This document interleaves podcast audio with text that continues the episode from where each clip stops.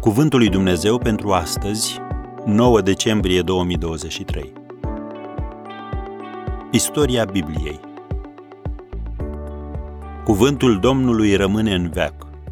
Și acesta este cuvântul care v-a fost propovăduit prin Evanghelie. 1 Petru 1, versetul 25.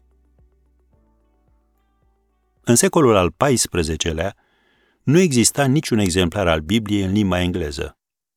Biblia se putea găsi doar în latină, limba clericilor, iar aceștia erau legați de podiumurile catedralelor.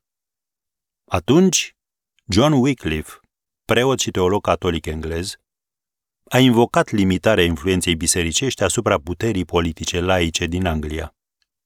El era și profesor universitar la Universitatea Oxford și a spus, nu este un lucru bun.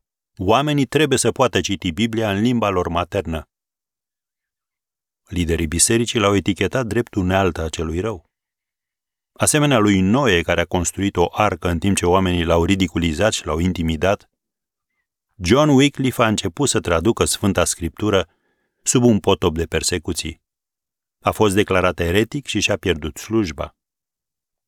Când în cele din urmă a finalizat traducerea scripturilor, John Wycliffe a scris pe pagina albă din interiorul primului exemplar al Sfintelor Scripturi în limba engleză aceste cuvinte.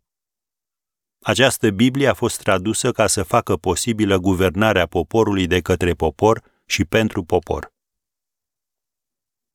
Președintele Abraham Lincoln a împrumutat această sintagmă 500 de ani mai târziu pentru celebrul său discurs din Gettysburg. La 30 de ani după moartea lui Wycliffe, el a fost declarat din nou eretic. Prin urmare, trupul său a fost exhumat și oasele au fost arse, iar cenușa a fost aruncată într-un mic râu. Un istoric contemporan descria scena în felul următor. Acel pârâu a dus cenușa în râul Avon, râul Avon în fluviul Severn, fluviul Severn în mările înguste și acestea în ocean.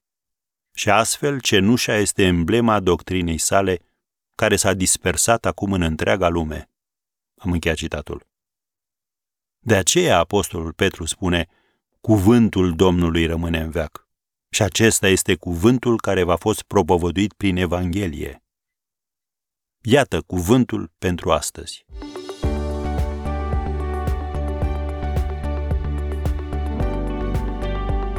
Ați ascultat Cuvântul lui Dumnezeu pentru astăzi, rubrica realizată în colaborare cu Fundația SER România.